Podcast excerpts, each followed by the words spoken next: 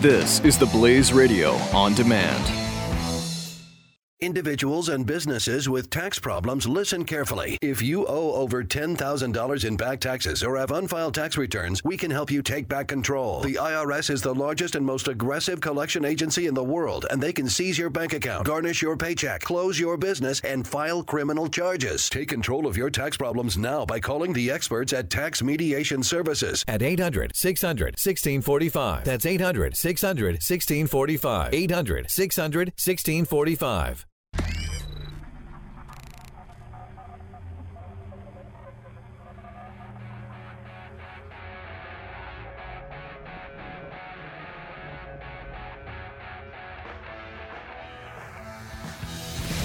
Now, spreading freedom across the nation.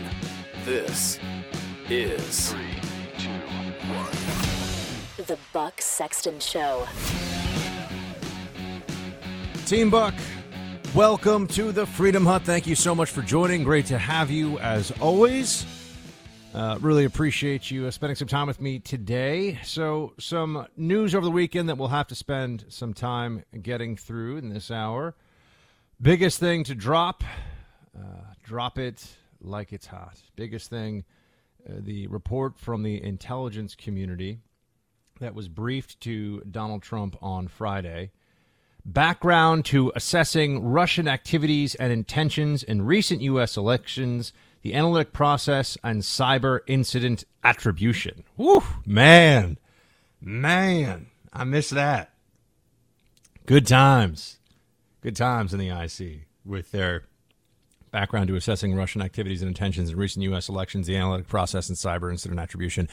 Woo, that's the kind of crazy party I used to rock myself back in the day uh, we would just sit there and analyze and analyze and argue and analyze some more, and it was it was some good times. So they released this report. Uh, we can post it up on Facebook so you can check it out yourself. But this is more or less what we thought it would be. I don't think there's a lot of new stuff in here. I don't think there's anything that will really surprise too many folks. You have the the intelligence community represented here by the FBI, the CIA, and the NSA, all agreeing with the key judgments that are the following. I can actually read you the key judgments. I won't even paraphrase. I'll do one better. I'll get right into it.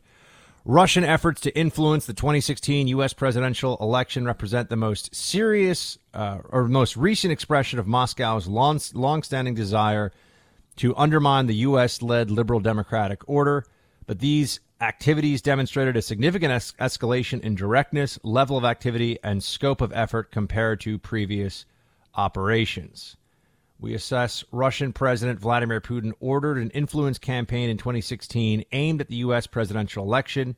Russia's goals were to undermine public faith in the U.S. democratic process, denigrate Secretary Clinton, and harm her electability and potential presidency. We further assess Putin and the Russian government developed a clear preference for President elect Trump. We have high confidence in these judgments. So you've got CIA, NSA, FBI coming out now. Now this is official, right? I should point out this is very different than the leaks and the rumor mill stuff that we were handling before. This is the official report. This this is the unclassified key judgments key judgments section. Uh, and looking into this a bit, what you see is that they've not added in any of these sources and methods. So we don't know how they know this stuff, although we can take some educated guesses. But we know that now they're saying it. This isn't a leak to the Washington Post. This isn't a newspaper quoting unnamed sources that may or may not reflect a consensus view inside the broader IC. This is a real deal. This is something that they have now released and is out there, and we will have to uh, deal with, and we're doing that right now. So you got the IC saying that Trump or that Russia did inter- intervene, uh, intervene, intervene, interfere. intervene is actually maybe we've just created a word team. Don't don't intervene in my affairs. Uh, the intervention that the Russians had here was specifically intended to help Donald Trump. That's what they're saying. Although, and this will receive much less attention as we go here, it is also pointed out in the report that the initial hacking occurred in uh, July of 2015 when nobody really thought that Donald Trump was a serious factor in this. So this wasn't some big operation from start to finish to get Trump elected. That is not true. Uh, it seems that if you want to take the intelligence community's reporting as true, and I will tell you that I do think that this is what they honestly believe, and it is based on real information. I don't think there's a massive conspiracy inside the IC. There are people who are trying to undermine Trump. That's where the leaks came from. But I don't buy that there's a massive conspiracy and that there are people inside the FBI right now who are sort of wa- wandering the hallways, muttering to themselves about how this was all a fix and this is all a lie. I, I, I don't buy that. Again, I don't know because I'm not inside anymore. And if I did know, I wouldn't be able to talk to you about it because that's the way the rules work. But here we are. Uh, so this Russian cyber attack started in July of 2015 and they kept it going for quite a while. They had a lot of access into the DNC computers.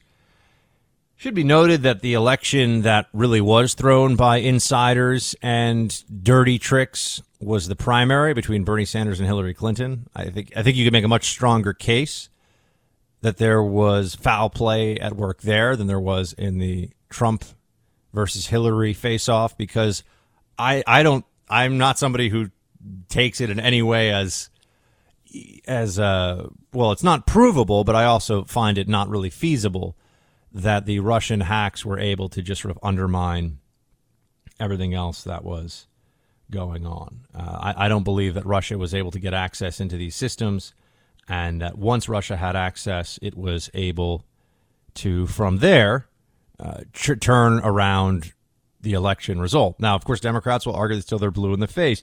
These are really two separate arguments, but of course, people want to have them at the same time. There's did Russia engage in a continuous cyber campaign to discredit our electoral process, to make us look like hypocrites, to meddle in our affairs because we have meddled? We have meddled in their affairs, by the way. If you start looking into NGOs and the work that's done abroad and democracy whether you think it's good or not, it is it is meddling. Uh, but they wanted to meddle back in our affairs or meddle in our affairs, and they did that. And they seem to have had a real preference for Trump, and that now is putting an interesting spin on things for the administration because they're supposed to retaliate or come up with some means of stopping this in the future. Which, by the way, I think that's where all this really quickly falls apart. What are we going to do in the future? what, what are we really going to do? Uh, we're going to cut off internet access from certain countries. We're going to try to firewall the U.S. internet the way China does and prevent foreign actors from, even if we tried that, they'd find ways around it. It's just not possible.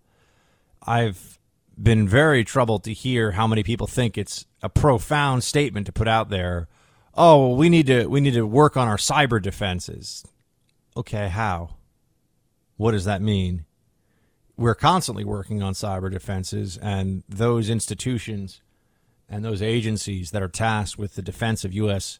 cyber infrastructure, uh, they now have cyber command in the military. I mean, this is they're taking this stuff quite seriously. But if we're talking about unclassified networks that are hacked via a phishing scam, that's been going on for as long as there's been an internet. That's not really going to change. This is like saying, "Oh well, we just we just need to get rid of credit card fraud." Yeah, you can fight it and you can try to do some things, but it, until we have, I guess, biometrics and stuff, maybe there is a future where the technology will get rid of it entirely. But in the meantime, yeah, you deal with it and you try to eliminate it to the degree you can and punish it to the degree you can. But let's understand that if we're trying to prevent what happened in this election, you're talking about perfect cybersecurity. It's never going to be there. It's just not. It's again not possible. But I digress. There's the discussion about cybersecurity, and there's the discussion about the election. I, I do say that it's a little bit uh, mm, disconcerting to watch some members of the Trump team both sort of want to have it both ways. Uh, there's some members of the Trump team that seem to both want to discredit the intelligence community, then say that, yeah, well, I guess they believe it, and then say that, well, it didn't affect the election. Just say that, which I now believe they are going to, and, and Trump has somewhat uh, given in on this. Sure, Russia did something, uh, didn't change the election. We'll make sure that we keep an eye on this in the future. I, I think it plays into the other side uh, to the anti-Trump. And remember, there there is a whole wing now of the Democrat Party that doesn't even. It's not that they just want to block Trump's actions and such. They view him as illegitimate, and they would love to find any pretense, any excuse to remove him from office at the first possible opportunity. There's a tremendous amount. Isn't it fascinating to watch the media when they really want to do due diligence on someone? When the New York Times wants to dig into the details, they're actually really good at it. Didn't do it. Didn't do it with Barack Obama and didn't do it for Hillary Clinton, of course. Uh, I read a profile of Jared Kushner that the New York, I think it was the Times or the Post, can't remember. They blend together in my head over the weekend. And they're talking about sit down meetings he had with Chinese businessmen and first person uh, you know, first person accounts of what was said, and wow, they're really going out. They've got maps with all of his real estate holdings. I learned more about Jared Kushner in 15 minutes or so of reading this piece in the, uh, let's say it's the Times, than I saw from the Times in the entirety of the election between Hillary and Trump. So they can do a lot of digging. Uh, they do have that skill set. I have to give them that credit, I suppose. They do have that capability. They are able to um, go deep and do a real thorough vetting of somebody, but they, of course, are very political in when and how they do this. But they're creating right now, I think, a dossier that will be used later on to try and they want to impeach this president. That's what they want to do. Before he's done it, before he's even president, they're looking to find ways to justify that. And while I don't see a lot of people calling for a redo of the election, which is mostly because I think there's just no mechanism for it, right? There's nothing that we could say, oh, well, Article Article 2, Section, you know, or Clause 3, Article 2, Section 7, whatever. There's nothing in place to allow for a redo of the election. So what do they do? They create a narrative, a narrative that they will strengthen over time and that they believe will enhance the position of those who never plan on treating this president like an actual president.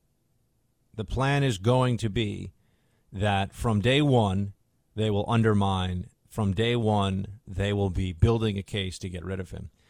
Um, so the IC's report that's come out now, I don't, I don't view it as having any bombshell revelations. There's some interesting stuff in the appendix about Russia Today, although it's out of date. Their Russia Today information that was released is years old, and so therefore there's some inaccuracies in it.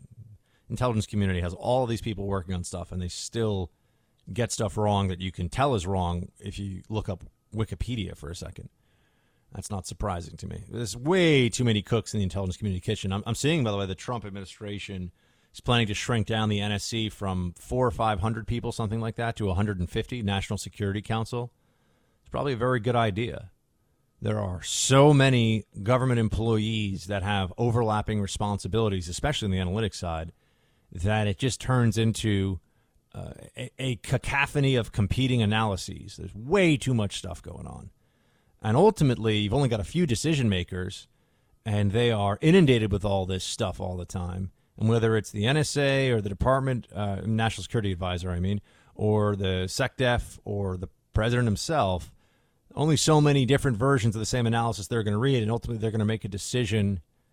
Well, I don't know how Trump's going to make his decisions, but they'll make a decision based upon whichever they find the most compelling, uh, tied into the politics as well at the moment. I'll talk a bit more about Russia today.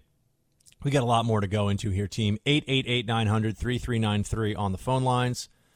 Team Buck, I will be right back. This is the Buck Sexton Show. The Blaze Radio Network.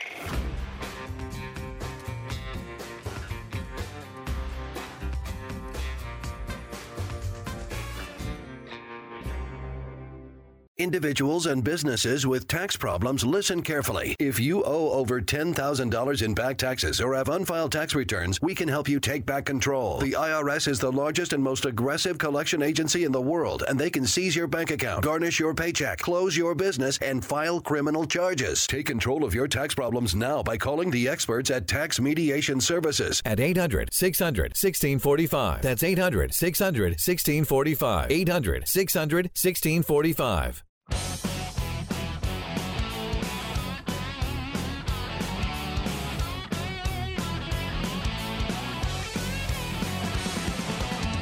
The Buck Sexton Show. 888 900 3393 team. Phone lines are open. Would love to chat with you. Let's do it. Uh, light up those lines. It's been a couple of days. Um, I had a weekend of pretty much hibernation. Uh, it was very, very cold and snowy here in New York City, as I know it was in other places across the country. But I'm excited to talk to all of you, so let's get into it. Uh, also, on Friday, I mentioned it at the time. I did not get into too much detail because we didn't have much in the way of, of details. Um, but there, that shooting at Fort Lauderdale Airport involved a veteran uh, named Esteban Santiago. He killed. He could face the death penalty now. He killed five people at the uh, Florida airport on Friday. He shot a, a bunch more than that, and uh, he had told. This is one of these things where you you read the facts. You go another one of these, another one of these lunatics. He had he had told the FBI that he was hearing voices. He went to an FBI office in Anchorage and said that he thought that U.S. spies were controlling his mind. So you may have a pretty good uh, insanity defense for this guy here. I, I don't know. That, that, I know that's a very high hurdle. The uh, insanity defense is a, is a particularly uh, difficult one to pull off in a court, but this guy does seem like he was uh, nuts. And six other people had gunshot wounds from the attack, and three dozen suffered injuries from the chaos as passengers and people working at the airport were running all over the place. There's video of this as well. Santiago uh, w- arrived from a connecting flight from Alaska. He pulled a nine millimeter handgun from his checked luggage. I think it was the only thing that he had checked.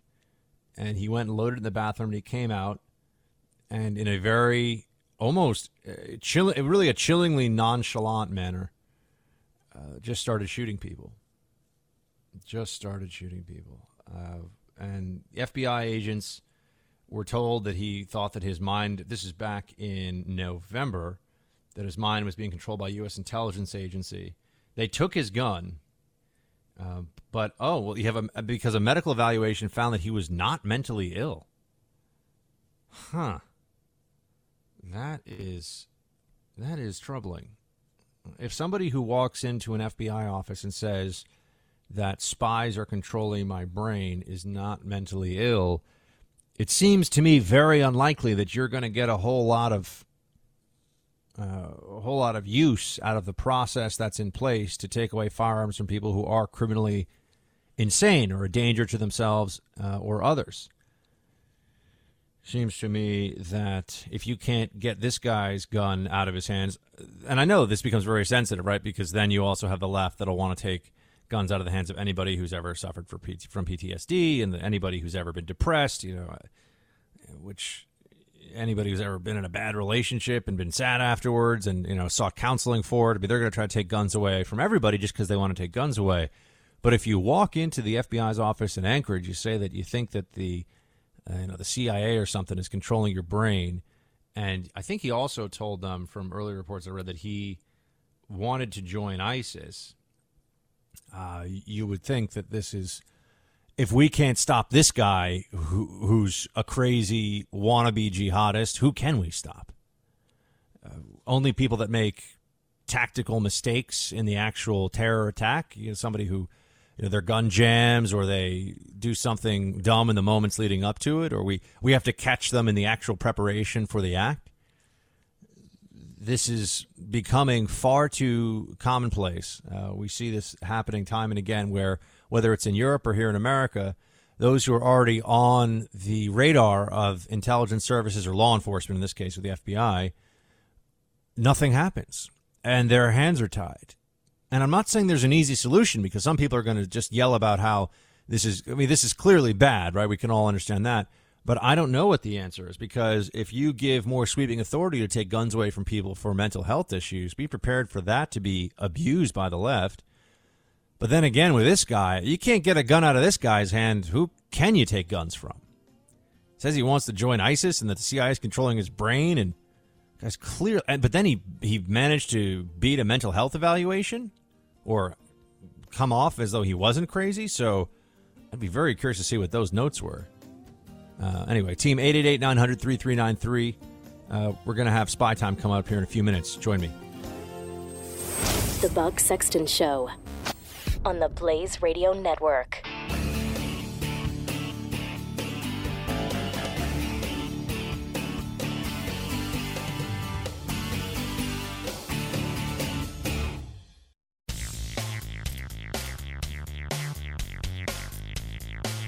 This is the Buck Sexton Show.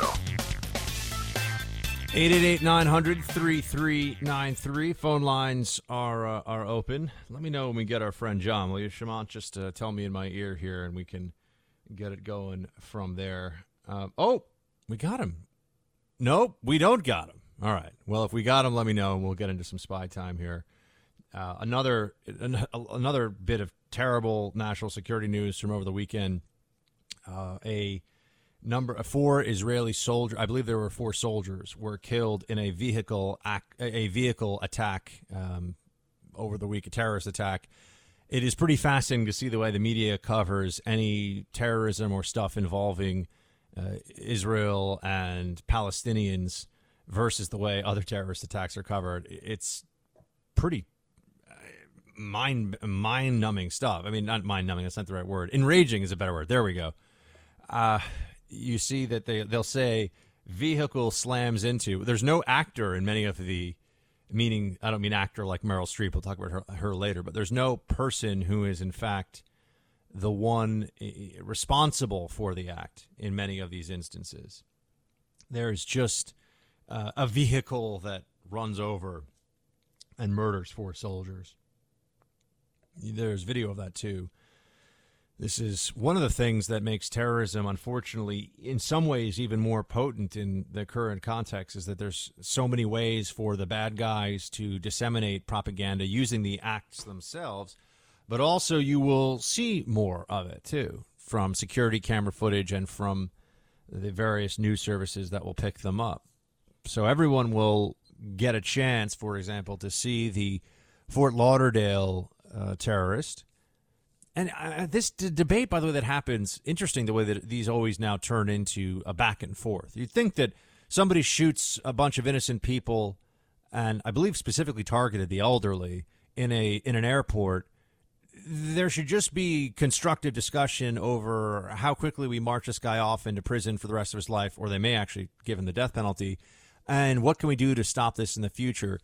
Of course, in the social media obsessed world we're in, everyone wants to sort of turn this into a version of either the gun control argument or the mental health versus terrorism argument. It's possible to be a jihadist and a terrorist at this. I mean, a jihadist and unstable or crazy at the same time. Crazy is a spectrum. People deal with all kinds of mental issues over the course of their life, and mental health. Mental health is a is a true health issue, and by no means by am I trying to make uh, light of the struggles that anybody would have on that front by saying it's a spectrum, but it, it is a spectrum. There's a sort of a long continuum of degrees of detachment from reality. Somebody can have uh, a struggle, certain mental health struggles, but be fully functioning and very, uh, you know, contribute contribute fully to society and be good parents and be good, you know, husband, wife. What, and you go further down the continuum and it becomes more difficult. So there's not. That's why I think people want to force it into these very neat categorizations of, well, the Florida shooter, I believe his name is right, Santiago.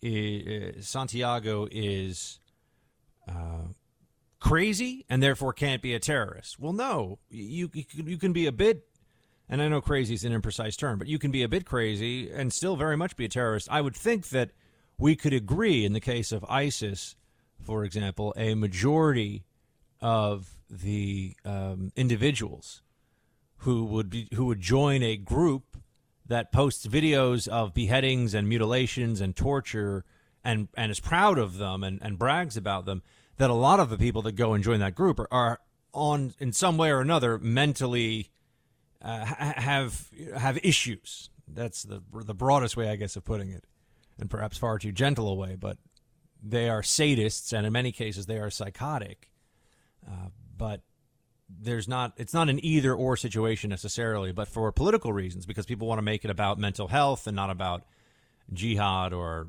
belonging to the Islamic State or doing it in the name of the Islamic State. They'll talk about that, or they'll make it about mental health and guns.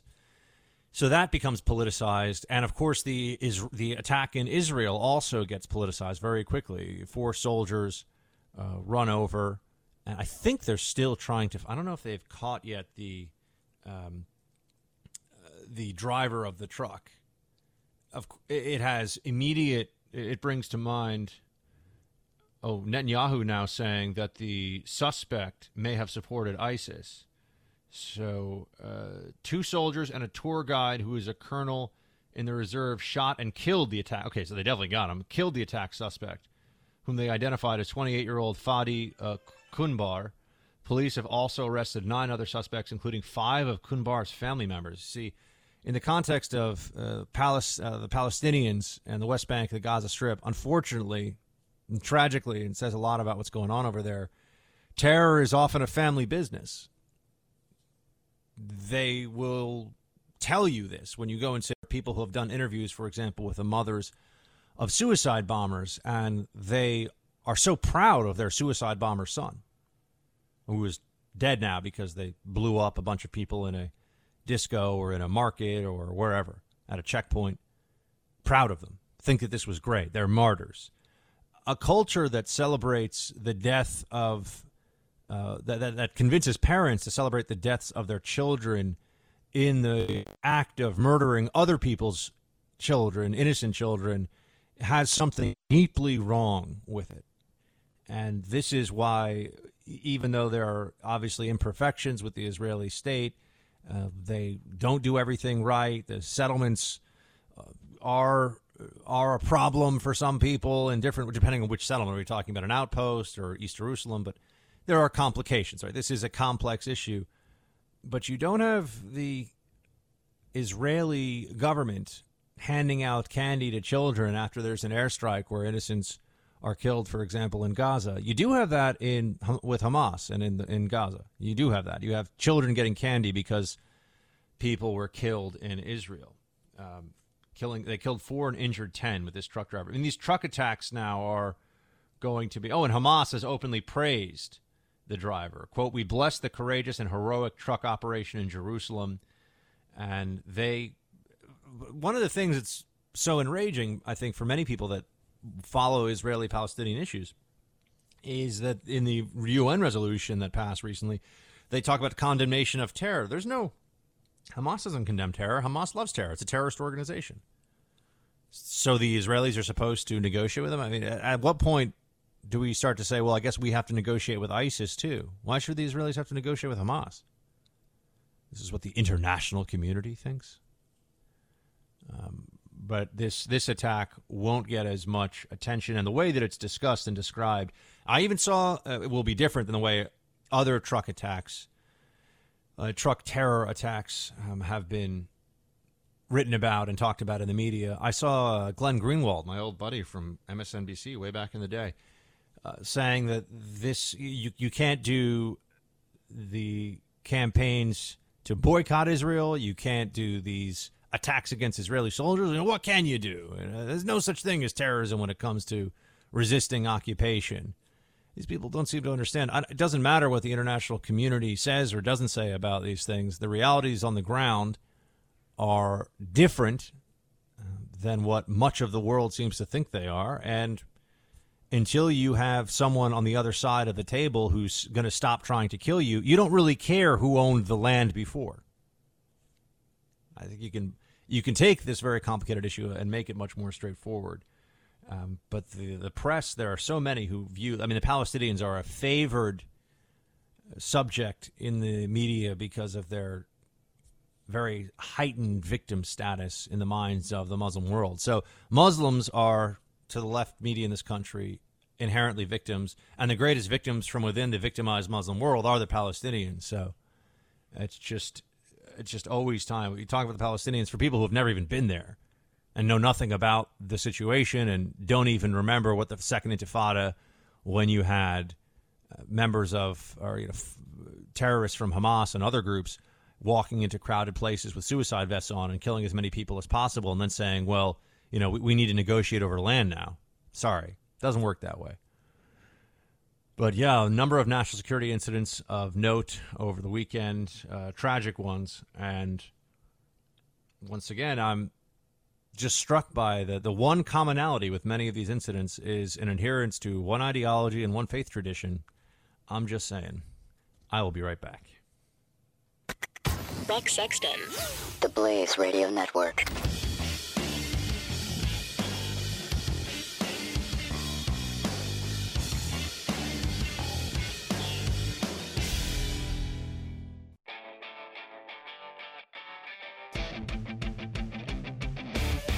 You're listening to the Buck Sexton Show. All right, we got John Schindler with us. It's spy time. Go. Agent, you are joining a clandestine meeting in progress. You will now be read into sensitive programs in real time. Do not communicate this information with any other assets in the field. This is spy time. John Schindler, national security writer for the New York, for the Observer, Observer.com, for his latest at 20 committee on Twitter. John, we're going to have to do kind of Schindler hot takes for uh, the spy time here on a few fast, different issues. First, first the I, the IC report.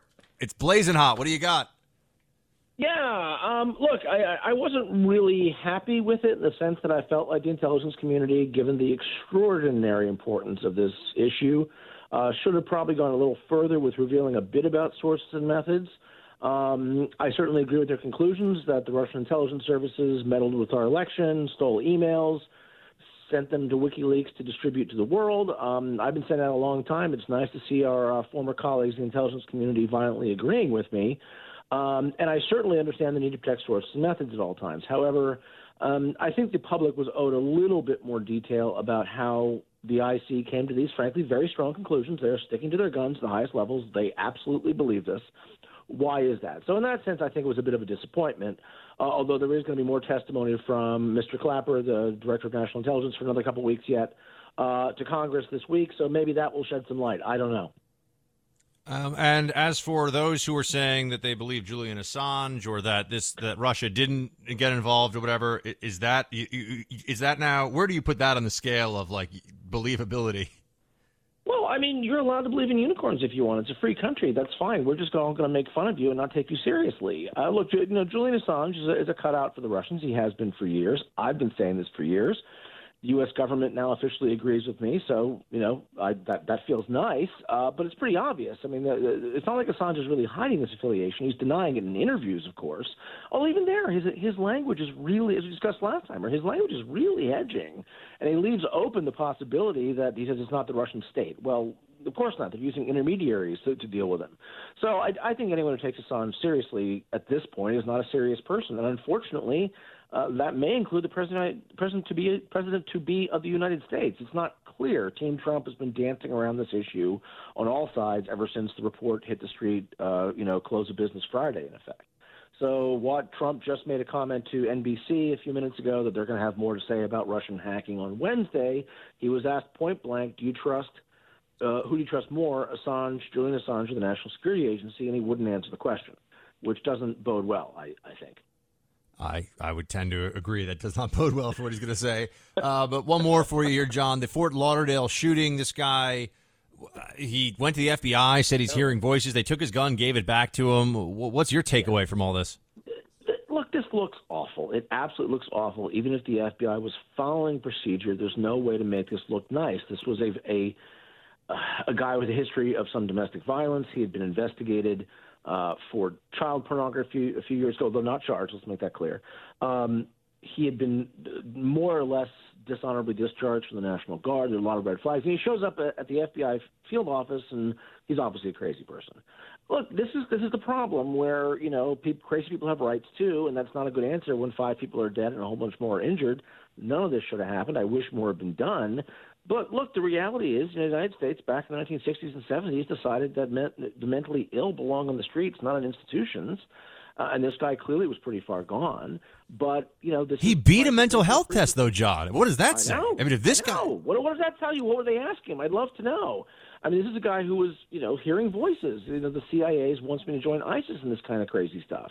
And these people exist, but when they own guns and are clearly going off the rails, I wish there were more we could do. The FBI looks bad here. They're obviously going to investigate what really happened here and what where exactly the system broke down. But you know, in my time in the intelligence community, sometimes you deal with crazy people, and it's hard to know who's going to be violent and who's not going to be violent. Unfortunately. There's not really a counterterrorism takeaway with this, is there? I mean, this is I, I would like to be honest with people about really. that. Really, I, I mean, if he he maybe belonged to ISIS in his own crazed mind, who knows? And I would bet my bottom dollar there's nothing to really do with ISIS here.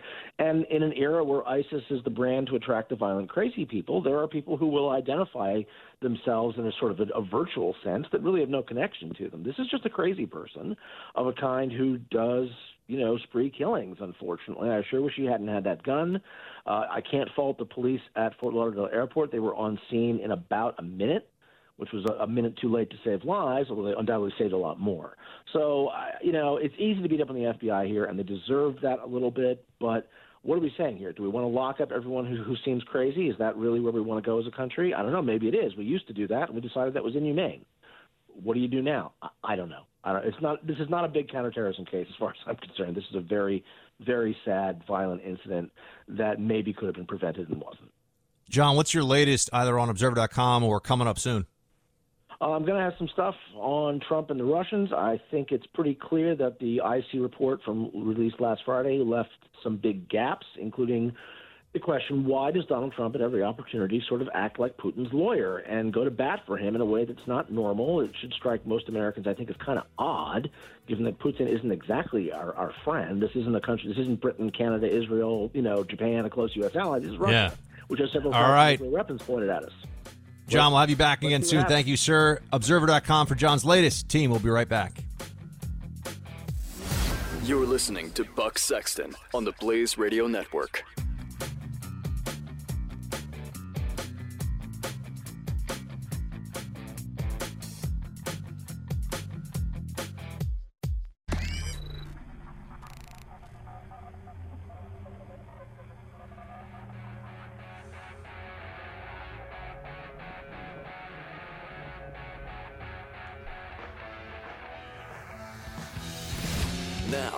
Spreading freedom across the nation. This is Three, two, one. The Buck Sexton Show. Team Buck, welcome back to the Freedom Hut. Great to have you here as always. Uh, 888 900 3393 on the lines. I did not watch the Golden Globes last night. Uh, I was busy preparing for the week and preparing for the show. There was, and I also don't have cable, so that means no Golden Globes for me. Uh, but I did see because it was all uh, all over the uh, the social media platforms this morning, all over the Twitter and the Facebook, that Meryl Streep decided that when she got what is effectively a lifetime achievement award, that she would go after Donald Trump um, and turned it into an opportunity to make this all about how terrified we should be as a country and how evil Donald Trump is. Let me I don't want to play audio from it because if we particularly these award shows which the whole notion by the way that there needs to be a a big ceremony for actors to sit around and talk about how wonderful they are to each other is is kind of laughable but people watch it and people like famous you know the, the cult of, of the famous in this country the cult of personality that actors have is more powerful now than it's ever been in the past and i think social media only amplifies that and we all see this lifestyles and the the way that these people conduct themselves, and many view it as aspirational. I can understand why. It'd be nice to pretend to be somebody else a little bit for a few weeks and make millions of dollars and then just get to hang out with my pet therapist and go to yoga class in Santa Monica and not have to worry about stuff like normal people do. So, in that sense, I understand the aspirational aspect of it. Uh, but the stuff that she said, and this is just reflective of the broader mindset when it comes to Trump among those who make no effort to understand. I mean, just I, I want to step back for a second. It is true that Trump is a trust fund baby. That is true.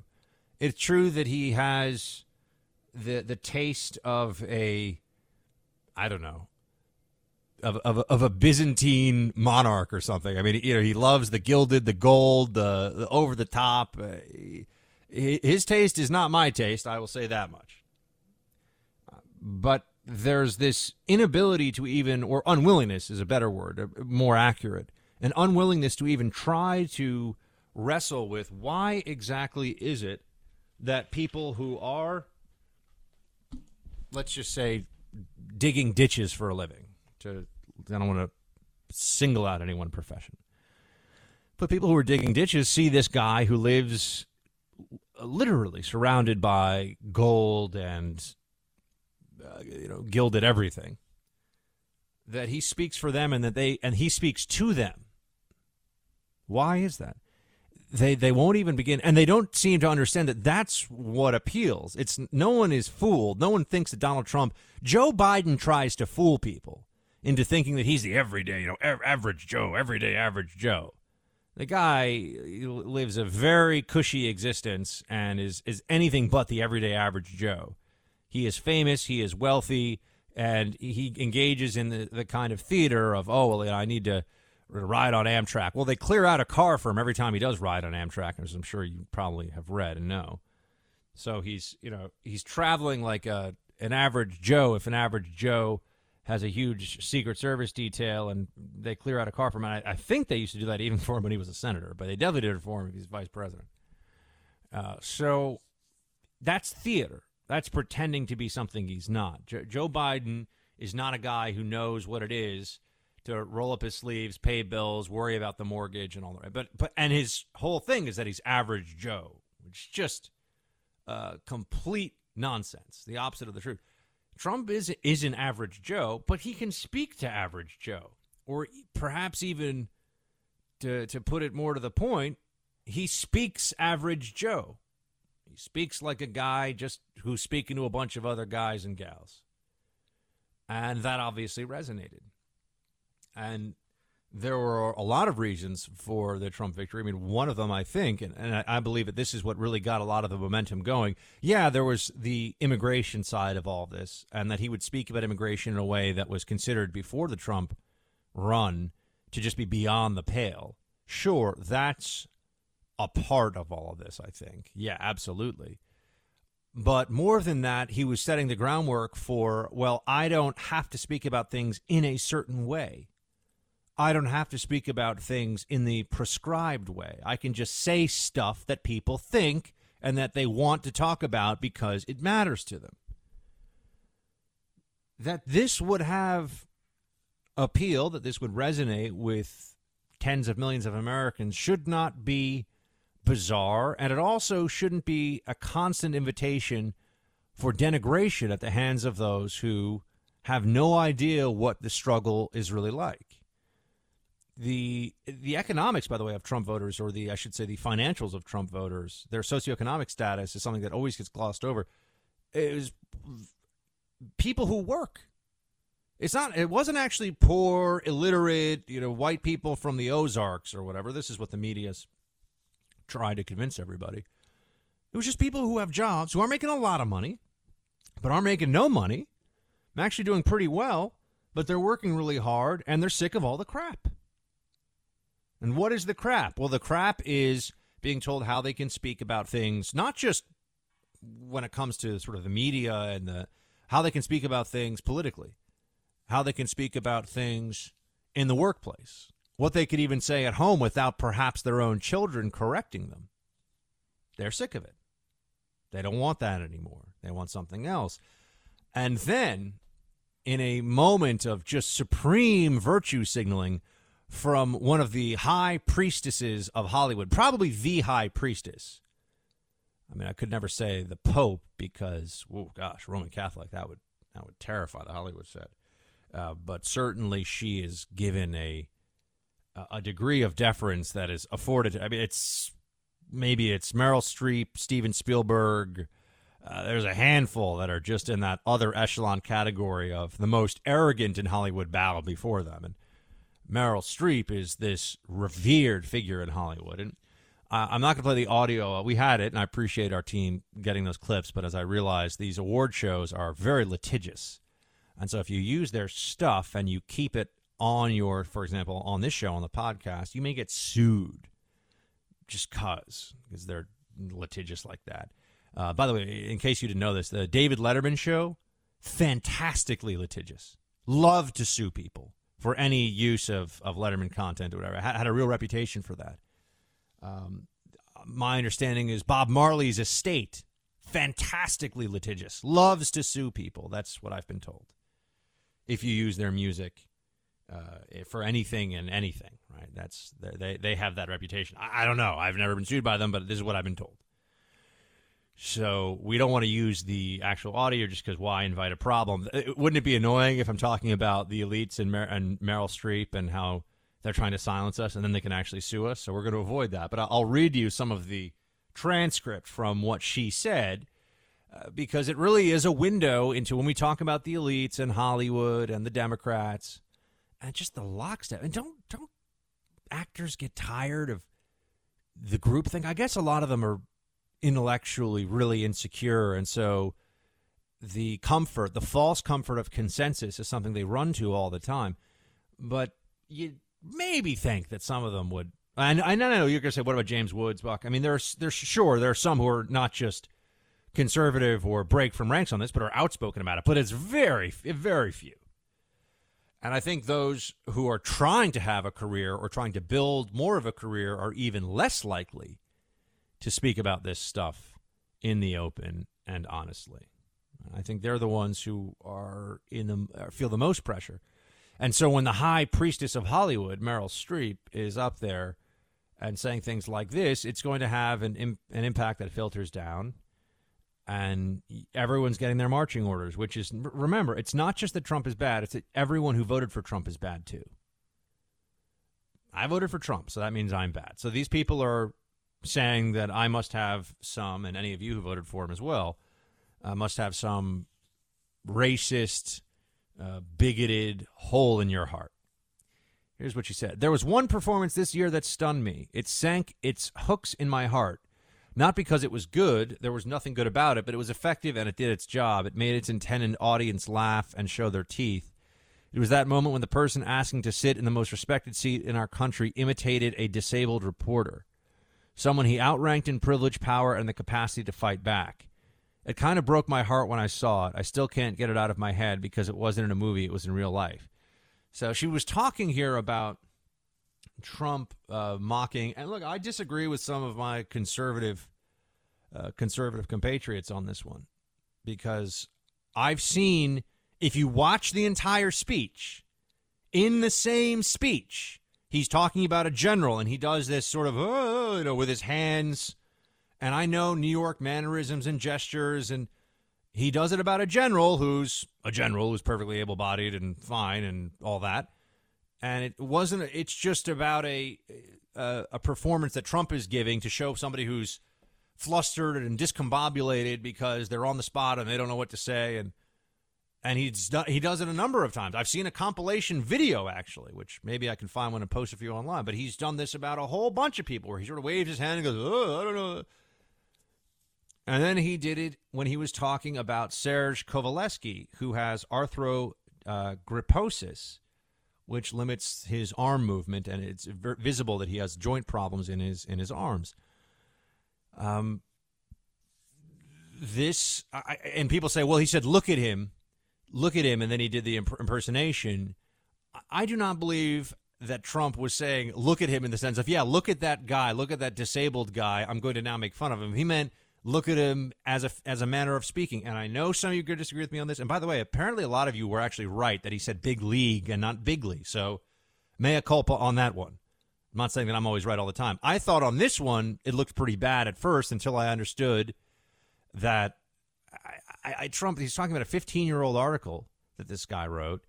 This guy he hasn't seen in uh, in a long time, as as I understand it, at least. He he did meet him in person um, in the past, but so he does the impersonation of a general, then he does the impersonation of Kovaleski, or not an impersonation, but this gesture, and everyone said that he's mocking a disabled reporter. I, this this is now the one that they really hang on to because clearly this is the one that they believe is the most damaging. It not only makes Trump look like a huge jerk, but anybody who supports him and is willing to overlook this is also a huge jerk. And you know the speech went on at some at some length. Uh, I'll, I'll, get into a little more of it when we get when we get through it. If you've watched it, I'm curious to know what you think. 888 900 3393 on the lines. Uh, team, we'll be back in just a minute. This is the Buck Sexton Show on the Blaze Radio Network.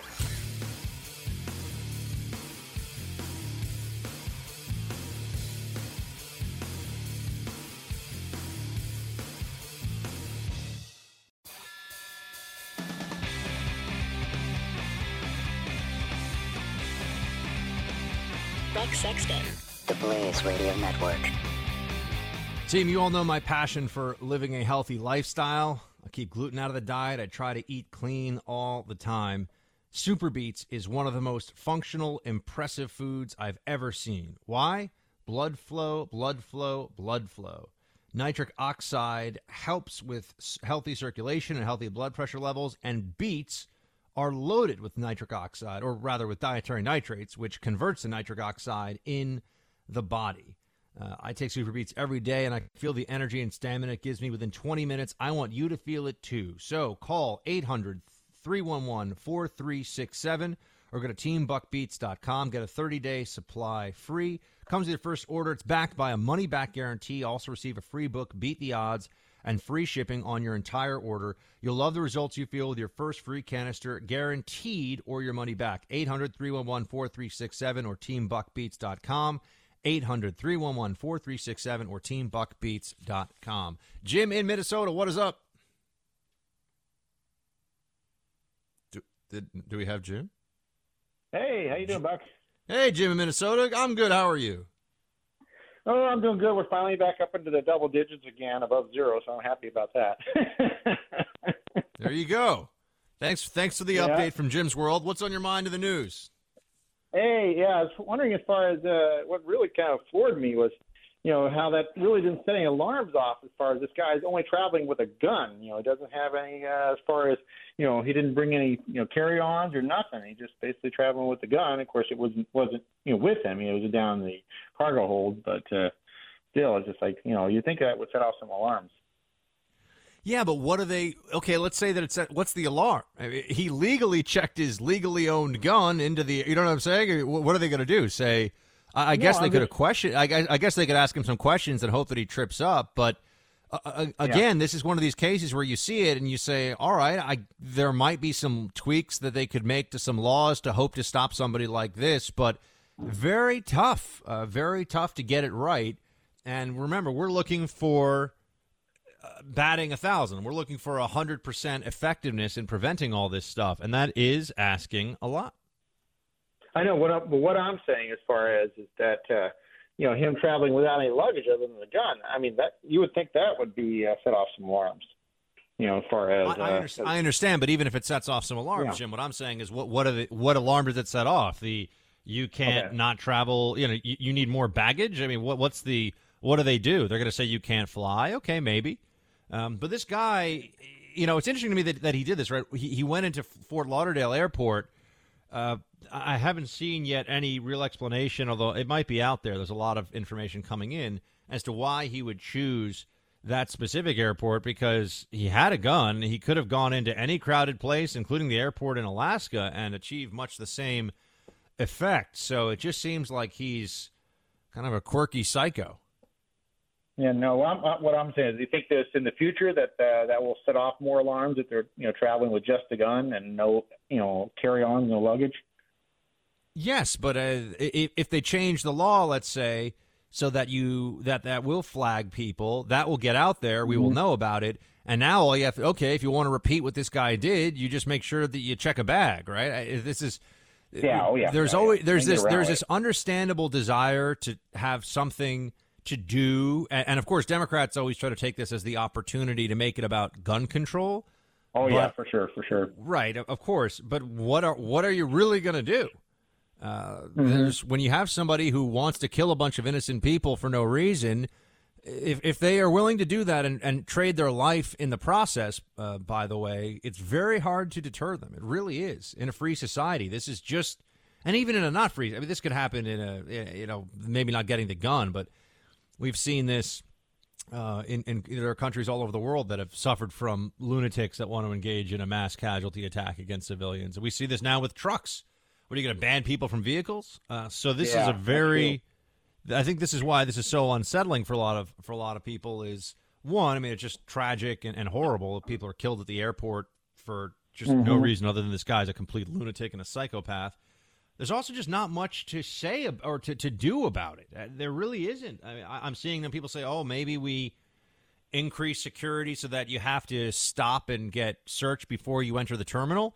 Well, then he's just going to shoot people in line getting into the terminal, right? It, doesn't that doesn't really address anything. So I, I wish I wish that this is one of these times where you could say, oh, clearly there needs to be this action or that action that could have prevented it. But Jim, I don't see that I don't see that being the case. Um, and if, if I'm missing something, please let me know or anyone call in and tell me what you what you think should be done here. But for me, it's well, there are bad people want to do bad things. Very hard to completely stop them. Thanks for calling in, Jim from Minnesota. Good to talk to you as always. Shields high. Um, maybe we'll talk a little more about the uh, latest with this. Uh, I shouldn't say the latest, but the Golden Globes from last night. What happened there? Uh, we could have a discussion on that one. Uh, anything else that you have in mind as well? 888 900 3393. Uh, we should definitely chat about anything in the news cycle that uh, has gotten your attention. And we've also got a guest or two joining us here shortly. So, team, we've got a lot planned today. Um, also, I will be uh, appearing on Fox Business uh, later today, so keep an eye out for me there. And that's what I've got for you until we come back on the other side of the break. Stay with me.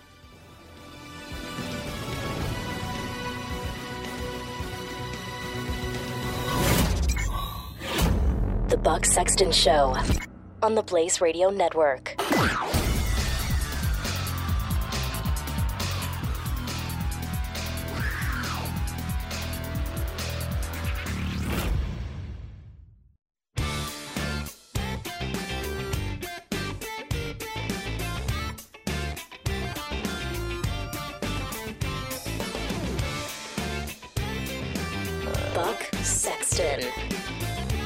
Sponsor this half hour is silencershop.com. Look, Silencer Shop offers simply the best buying experience you can get in the industry. Period. They have a friendly and knowledgeable staff, and they're always available to help or answer answer questions. Customers can trust Silencer Shop to handle the process quickly and correctly since they submit more forms than anybody else in the country by a huge margin. When it comes to doing the paperwork right for your silencer, you can trust silencershop.com. They submitted more than 60,000 forms to the ATF in 2015. Silencer Shop offers the best prices along with the best service. And when you purchase a silencer from silencershop.com, you simply pick it up at a local dealer with no transfer fees and no shipping. So check it out, silencershop.com. Again, silencershop.com. Help make the world a quieter place. And now let's make the Freedom Hut a cooler place. We're joined by our hip friend, Matt Welch. He is a libertarian. He is the editor at large of Reason Magazine and, of course, writes for Reason.com. What's up, Matt? Let us borrow some of your cool for a minute. What's that? Sorry? I said, let us borrow your cool for a minute. But now yeah. I sound, I had to repeat it, so I sound less cool, which makes me sad on the inside. All right, Golden Globes last night. What's the libertarian libertarian hot take, please? Uh, first of all, that it just uh, they only allowed the uh, the dead people segment to cover two actors. That's really disappointing in a year that we had such uh, rich amounts of death um, I always uh, I, I I get ready to have my cry on. I'm I'm sitting there with my wine, and I want to weep uh, bitterly at the passing of David Bowie or Prince or whatnot, and they just gave us Debbie, Debbie Reynolds and Carrie Fisher. But Topic du jour is Meryl Streep. And my God, let's just imagine for a second that you wake up in the morning thinking, I've got to stop the creeping authoritarianism of Donald Trump. Because I kind of do wake up like that sometimes, right? So let's imagine that's what you want to do. And you think about what can I do strategically to help this out? What, what, what am I scared of? And how can I stop it? So, what you're scared of is that a rising tide of populist nationalism in which people lash out at perceived elites is going to wave, usher in some kind of proto fascism. All right, that's, let's worry about that together. What do you do? Let's insult people for watching football and mixed martial arts. I mean, uh, it can't possibly be less persuasive or less useful as a critique of Donald Trump. Right. If, if in fact your goal here is to do something about the thing that you're expressing uh, and signaling your dis, uh, distaste for. Everyone that thought that that was a, a witty quip when she said that if you take if you deport all the foreigners or whatever it was, you know, get rid of all the foreigners and the outsiders. I love that these people refer to themselves as outsiders. Like, oh, yeah. I, I want to be. A, if being an outsider means you get a a a fifteen million dollar mansion in Beverly Hills, I'll be an outsider all day, man. Sign me up. I want that beach house in Malibu as an outsider. But she says this. Everybody who thought that was a witty quip already agrees and thinks Trump is a monster. So it really isn't about giving a speech that has any effect, I think, or, or, or, is actually trying to achieve its ostensible goal, which is to convince people to sort of keep an eye on Trump. Everybody who says or who's clapping when she says things like that, they're already they're already ready for the Trump apocalypse. Yeah, and, and I mean it's not only is, is she kind of I mean weirdly locating uh, the people inside the Beverly Hilton as the like the first and primary targets uh, you know, the vulnerable people that we need to protect, which is just uh, completely bizarre. But the types of people that she's talking about, some of those actors and screenwriters who have these uh, colorful, multi-faceted uh, backgrounds, several countries, those are the type of people Donald Trump marries. Has anyone noticed this? I mean, he married a Czech skier. He married a Slovenian model. He knows people on those types of visas. He marries them. Um, so Plus, yeah, I think that, it's I think it's time we we come to grips with some justifiable xenophobia here when it comes to British actors playing what should clearly be American roles. I'm sorry, I've had enough of it. It's ridiculous. You know, uh, what's that movie? Uh, uh, Black Hawk Down was on TV a couple a week or two ago, and I was watching some of it because it's a good movie. But I realized I'm watching this, this is about American Rangers and American Delta Force, and all these guys are Brits. It's unacceptable. I, I I get that, but I would submit two counter arguments. Both of them very involved with the military. First is Princess Leia, played by the late Carrie Fisher, had a British accent for the first twenty minutes of Star Wars, and then just dropped it. it oh, she got rid of it. Really? I gotta go check that out. I love it. No, it's amazing. It's Lord Vader. I, I should have known it was you. You know, it's like what? And then she's an American by like Act Two. Uh, and then the other one is the uh, terrific HBO series um, that I uh, commend to everyone uh, about 10 years ago called Generation Kill, based on the book by Evan Wright, which is also very good. Um, that sort of talks about the uh, the tedium of life as a uh, reconnaissance Marines unit there. The lead in that, who was awesome, is Dutch, playing an American, and he was great. I can't I can't fault that uh, portrayal even for a half a second. So I get what you're saying, but there's a lot of bad stuff the other way. Especially my my wife being French, I'm uh, sensitive to this. We used to live in in Hollywood, near the corner of Hollywood and Sunset. That's how uh, elite I am. Damn it! Although it was in kind of a meth shack, but um, uh, uh, oftentimes French actors living in Hollywood can't get roles as French people because their accent isn't comically Pepe Le Pew enough. So they get the worst, like Americans or Brits, to say, "Ah, but what are you talking about today?" And they're really pissed off because uh, they're keeping the uh, the French people out of work. So right. So maybe, but maybe there's maybe there's hope for me then pretending to be a Frenchman because my French accent is so Pepe Le Pew and terrible that no French person would ever recognize it as even being French. But nonetheless. I digress. Uh, what do you think of the of, of, the Trump response to the IC report, uh, saying that basically, yeah, Russia did hack, and P.S. Trump, they like you? Uh, you know, he seems really invested in making sure that uh, no one can. In but first of all, the report itself is terrible. Uh, and I, I, I say that as someone you know, but maybe your listeners don't. I mean, I'm as big of a Putin hater uh, and lifelong, you know, anti-Ruski as you can. You hated Putin there. before Putin hating was cool. It's true. Uh, thank you. Uh, I, you know, I've uh, I lived in former communist uh, places for uh, eight years of my life, and it's seared into my thinking. He's a a devilish man. But that report was like 13 pages on Russia Today with a lot of out of date information about it, at least the, the part that the public got to see. And I understand that sources and methods are kind of difficult and, and all that stuff, but wow, was that unconvincing. So, as that is, a, as one kind of important baseline, um, it's clear that Trump uh, will not uh, accept any interpretation of what happened in a way that would call uh, into question anything about his stirring historic victory, his landslide, as he keeps referring to it. Uh, so, and he's going to even even and especially in the teeth of all of this stuff. He keeps tweeting out praise for Putin and and praise for uh, you know the upcoming uh, wonderfulness of uh, bilateral relations. Um, he's going to smash our faces into his new version of this relationship, and it's just odd because regardless of whether you think there's a, some new path available to bilateral relations, and that's a that's something that uh, Barack Obama and Hillary Clinton deluded themselves into thinking right after they got elected. That George W. Bush could look into his eyes and and do business with Vladimir Putin. People have been there before.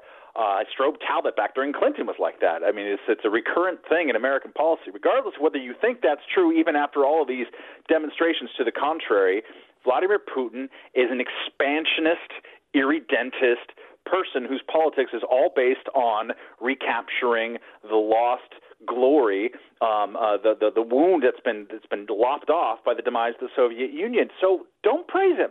Just don't. He's not praiseworthy. He's an active menace uh, to all countries that border him, uh, and he's an active menace also in places where the Soviet Union used to control in Central Europe, places like Hungary.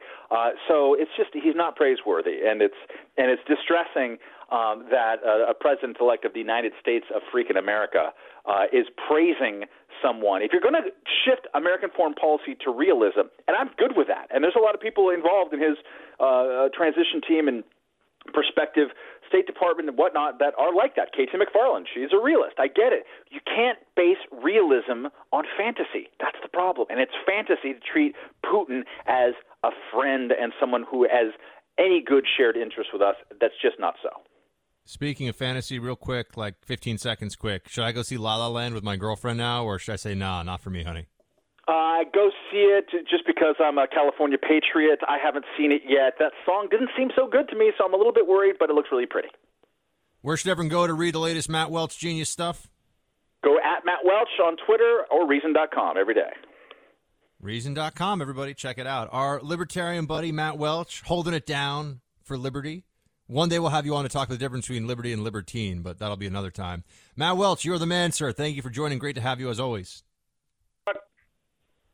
I heard a bip, so I think we're good. All right, cool. Uh, team, I've got a lot more. Uh, 888 900 3393 on those phones. I've got some things to discuss with you. You're going to find out what it is in just a few minutes. Be right back. Buck Sexton on the Blaze Radio Network.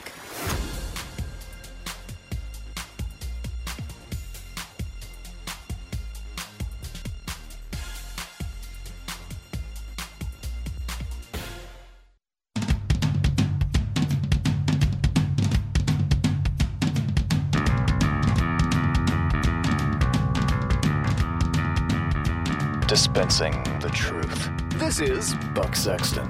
On the Blaze Radio Network.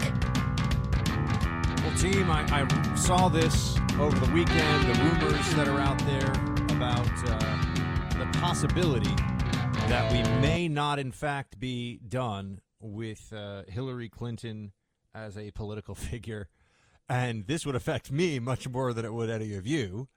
Uh, the chance that she was going to run for mayor in New York City. I just when I thought I could escape Clintonism, Clintonianism, just when I thought it was all over, um, they bring back these stories, these possible stories, uh, or these these possible pathways for Hillary to become a public figure once again. Being mayor of New York, because it's the largest city in the country with 8 million plus people, is unlike being mayor of any other place, really. It is, in a sense, a, a national level job, even though it's a municipal position.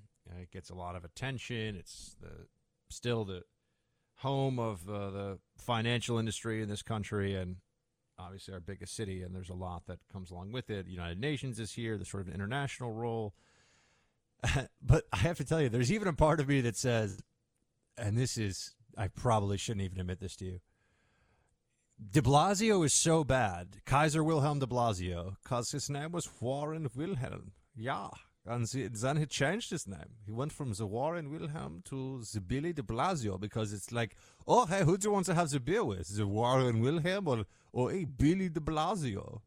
So he decided to change his name in like his 20s. It's a very strange decision. But yeah, he, he was Warren Wilhelm and then decided that he was going to be Bill de Blasio. Hey, from down the street. Hey, who wants to hang out with Bill? Been a horrible mayor much more concerned w- with getting social justice memes going, much more concerned with pushing uh, any number of sort of national level memes while he's he's sort of the meme mayor. Right? He sees something, you know, oh, Black Lives Matter, or you know, any of these things that come up. Uh, I was going to say Occupy Wall Street, but that was before his time. Uh, and all of a sudden, he's sort of hashtagging and engage in some stunt or will give some soundbite to get national level attention. I mean, you can tell this is a guy who really wants to be a figure in D.C. and I think believes that he should be somebody that the Democrats think of for president. But he's done a terrible job here in New York City. I know a lot of you don't care if you don't live here, but it's just the homelessness problem on the streets is worse than it's been in a decade. Uh, the crime has been going up, although I know they've been playing with the numbers. But there's any there's uh, there are plenty of people that I talk to who say that the official stats are being messed with because uh, they want to hide that. Because that's the always the first place you go with is a mayor getting the job done or not, right? It's can can you look at the at the crime statistics and make a case that this is not somebody who's particularly competent one way or the other? Um, and he's just been terrible, and he, he's on the wrong side of the police. He's always throwing them under the bus. Um, the, the city is not as well run as it used to be. You just know from living here. And so there's a part of me that had to admit that while I want Hillary Clinton and the Clinton dynasty to just go away, as I hear now Mariah Carey's doing for a while, she's stepping away from the spotlight after the New Year's Eve debacle. You know, maybe that's a good thing. I think that when you've made half a billion or are worth half a billion dollars, as Mariah Carey reportedly is, and are famous around the world and have had a huge career, it's okay to to take some some you time, and you don't have to be a uh, a sex symbol for all eternity. And anyway, so, so, we'll put put a hold on that for a second. Let's get back to Hillary Clinton. I'm not trying to compare the two by any means, uh, but Hillary was going to go away and be something other than what she had planned to be, which is the next president of the United States, and then groom, I think, Chelsea for becoming a senator and the same. You know, we were going to get the same thing. I- I'm happy to see that political dynasties, there's at least been an interruption in them right now, although maybe the Trumps are going to be a dynasty, and who knows who's going to run from the Obama family and all the rest of it. Uh, but de Blasio is so bad that there's a part of me that's like, maybe Hillary would be better. But then I immediately shouted at myself for thinking that because, Buck, you can't, you can't be that guy who now is saying, well, I mean, Hillary's better than Comrade de Blasio, who I think honeymooned with like the, in support of the Sandinistas or something, or was that Bernie Sanders? I think he went to either Nicaragua or Cuba in his spare time just to sort of show solidarity with a communist regime. So when I call him Commie de Blasio, it's really not that far off the mark. Uh, but the city taxes are incredibly high. City services are going downhill. This guy's so bad that for a moment, I was even willing to consider maybe Hillary would be better than de Blasio for New York City. And then I thought, no, you can't do it, Buck. Hillary's got to just step out of it. She's got to step off the stage for good as a politician. And you're just going to have to suck it up and deal with de Blasio. All right, team. Uh, Tomorrow I'll be here. Uh, every day this week I'll be here in the Freedom at 12 Eastern as always. Uh, please check out my latest on Facebook.com slash Buck Sexton. Send me your thoughts on the show there. Buck and until Sexton tomorrow, my friends, as Only always, on the shields high. Blaze Radio Network.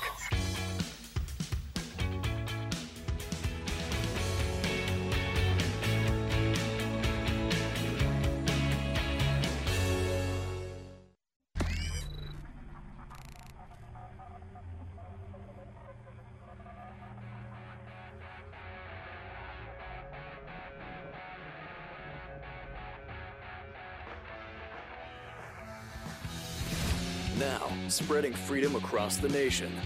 This is The Buck Sexton Show. Team Buck, welcome to hour three today in the Freedom Hut. Fantastic to have you with me as always. Thank you so much for uh, making the time in your busy schedule to hang out in the hut. This caught my eye over the weekend. I know we've talked a lot about the uh, fallout, um, the the issues that the Trump campaign now faces in the aftermath of the IC's report on Friday. Uh, we are all quite aware of the fact that uh, Trump is at least somewhat willing to concede now that maybe Russia did something somewhere. Okay, fine. But it's also important to remind ourselves what not just Trump, but the, the entire Republican Party is up against. You have, on the one hand, people who claim to be uh, erudite, they're even pedantic about it. They, they're constantly throwing in the faces of the other side, their credentials, their background, how they're so incredibly uh, fact based, science based, and brilliant. And they think terrible thoughts about the other side based upon magic, mysticism, voodoo, nonsense.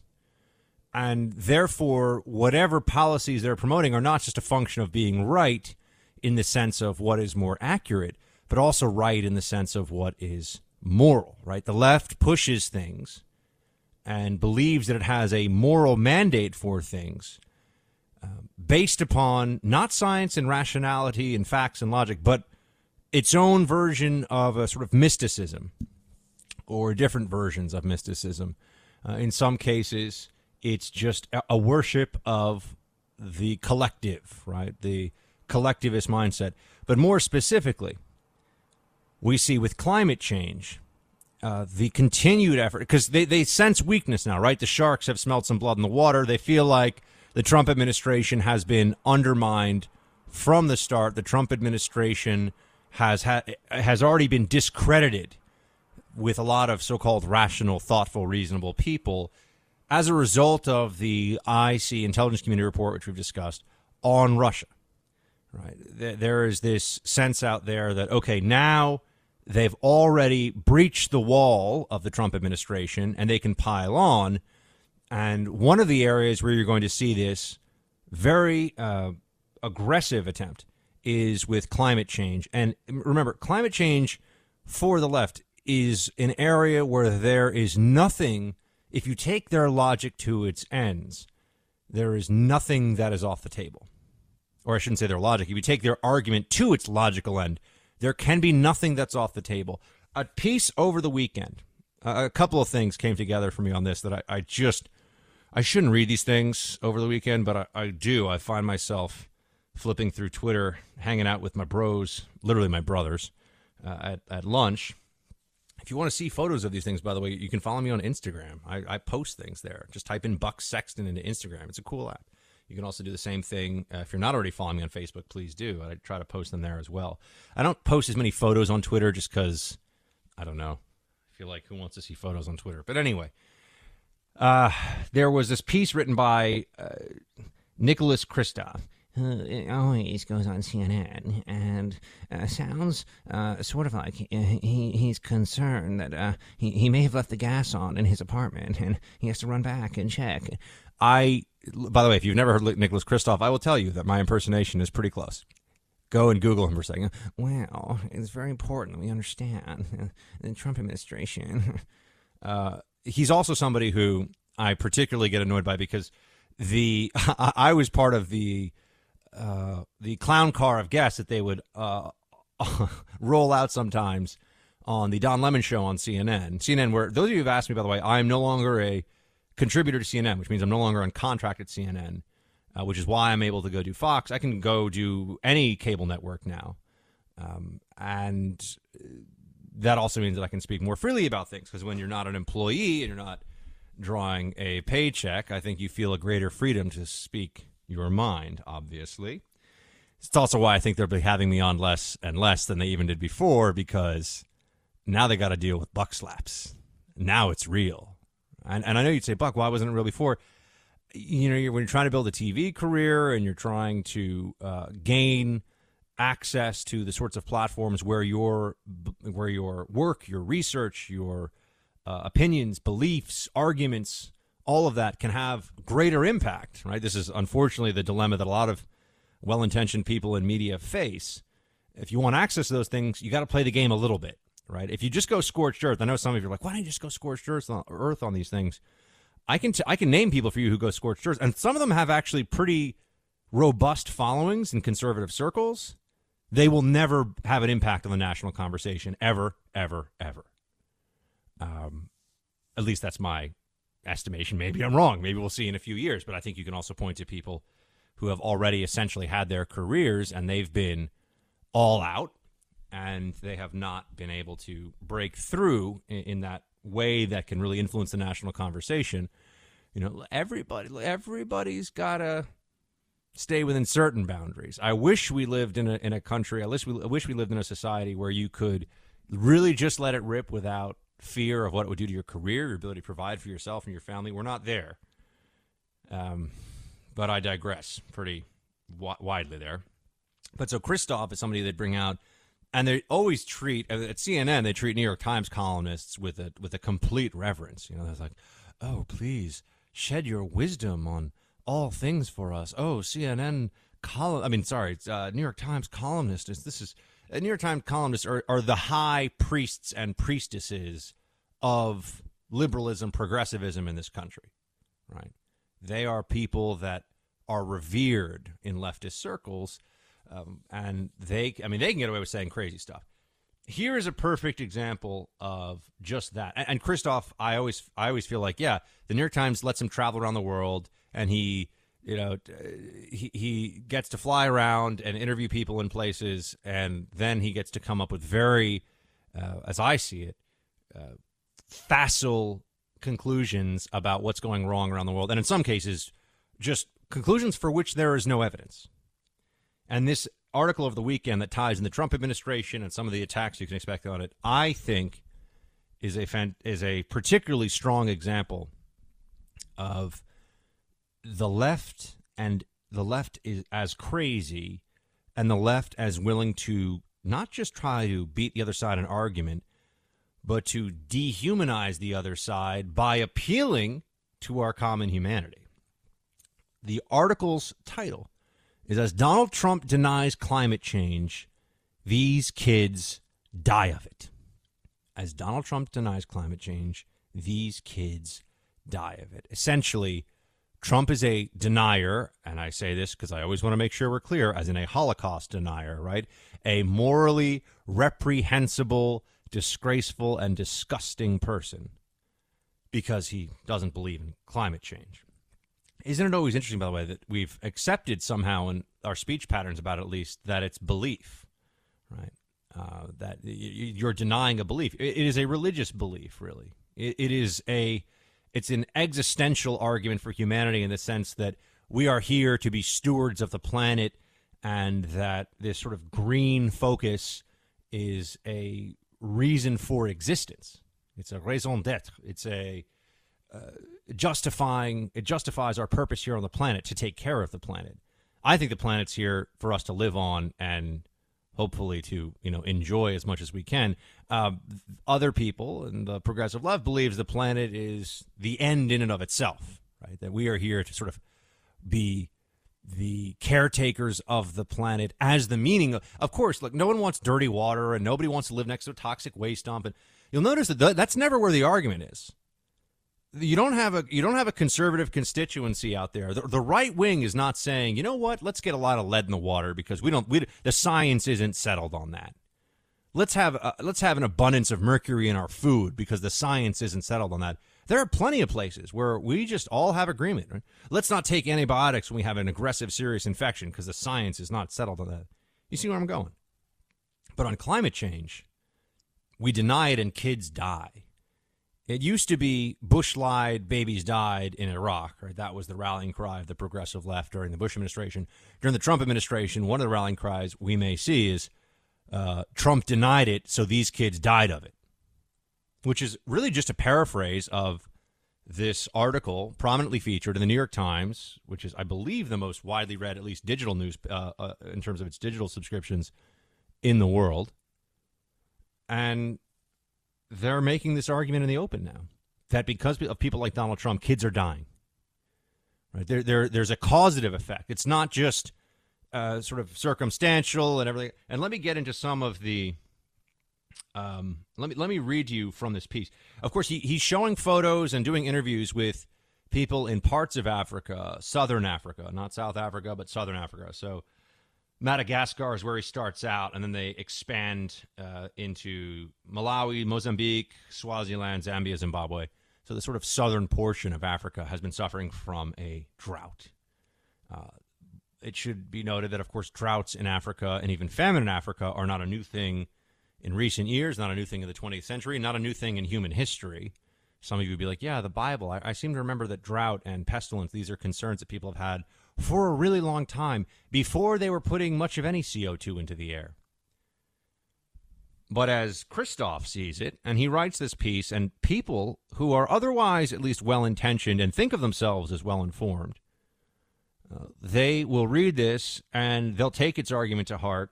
And this is why we can never have an adult conversation about the reality of climate change, uh, what's possible, what's feasible to do about it, and what is not, how serious a threat it really is.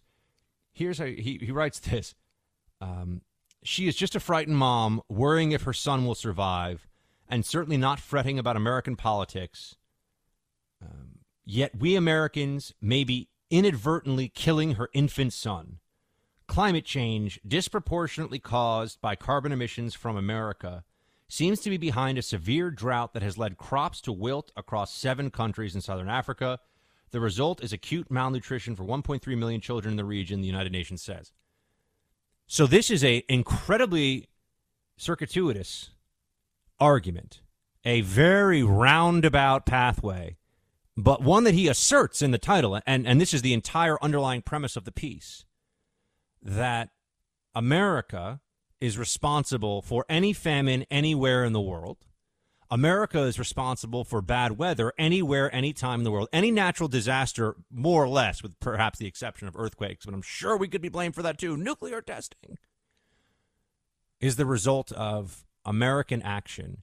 And those who disagree with that premise, i.e., those who deny climate change, don't care about starving children in Africa, children starving to death.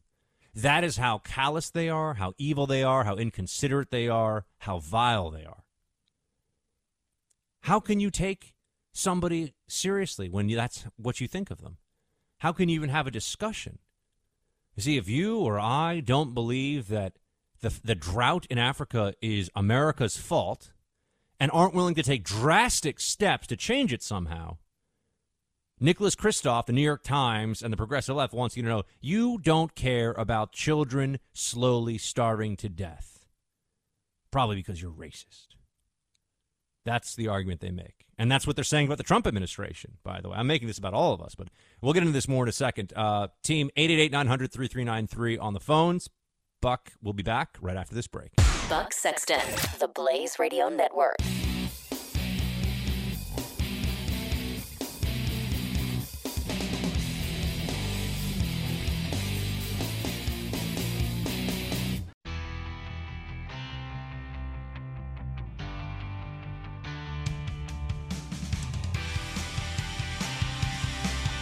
Buck Sexton, only on the Blaze Radio Network.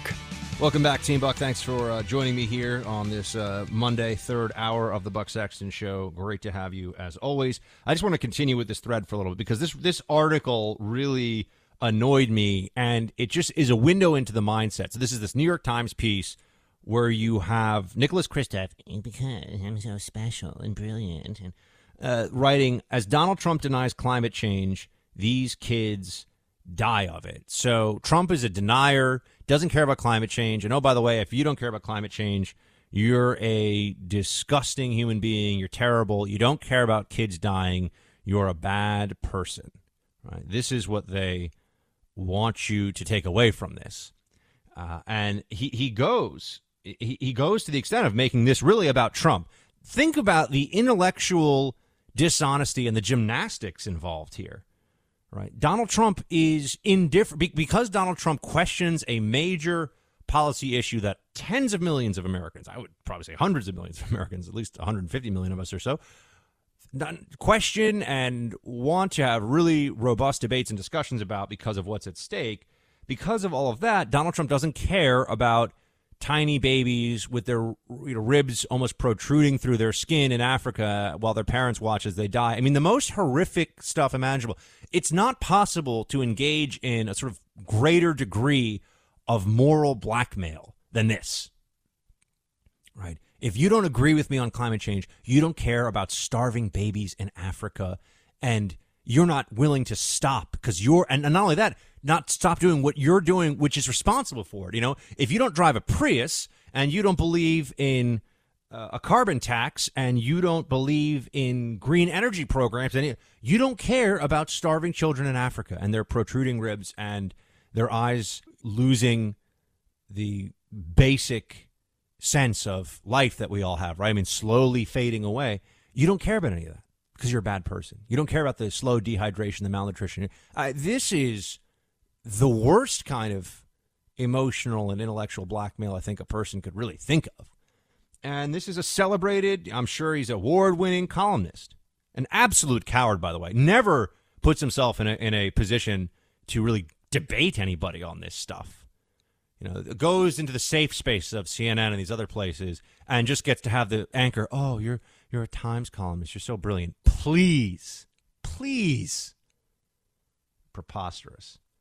Um, this whole, I mean, if the piece was about the drought in Africa, I would say, all right, this is a human inter- this is a, a really a human devastation piece, but we all have an interest in alleviating human suffering around the world. By the way, as you know, doesn't ever really get mentioned, but the Bush administration did more for the suffering um, inhabitants, suffering residents of Africa than any administration in memory um, by dealing with the HIV crisis there, which is not really a U.S foreign policy objective other than that it's a human being humanitarian objective. And the bush administration saved millions and millions of lives there. Ne- never taught you know that never gets sort of put up on the scoreboard. Not that we should be thinking of it as a scoreboard but you know what i mean? That never gets added to the bush administration legacy by the left.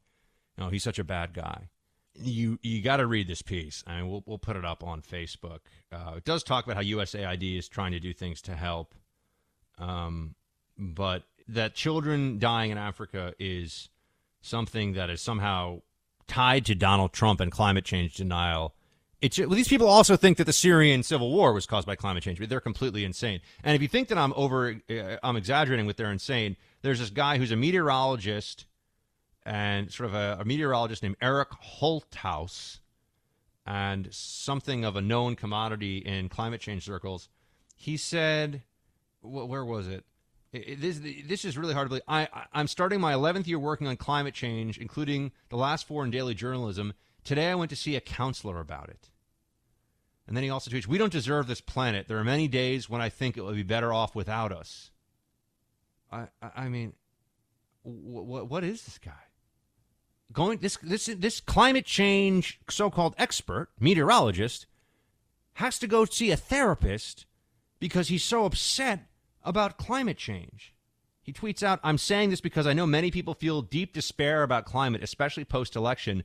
I struggle every day. You are not alone. Look, we all struggle, right? We've all got our stuff. Maybe one day we'll just talk about all of the difficult, dark things that we have to handle, each of us collectively here on the Freedom. We could we could talk about that for hours and hours. Climate change is not one of them. And it really demeans the real struggles that people have in their day to day lives, the breakups of families, you know, chronic illness, uh, shortfalls financially, losing homes, can't pay the mortgage, real problems versus, oh, I can't take climate change. I need to go see a therapist for climate change. That's not a real problem. That's a problem for a therapist because it's insanity, it's delusion. and yet the left buys it. More coming. This is the Buck Sexton Show. The Blaze Radio Network.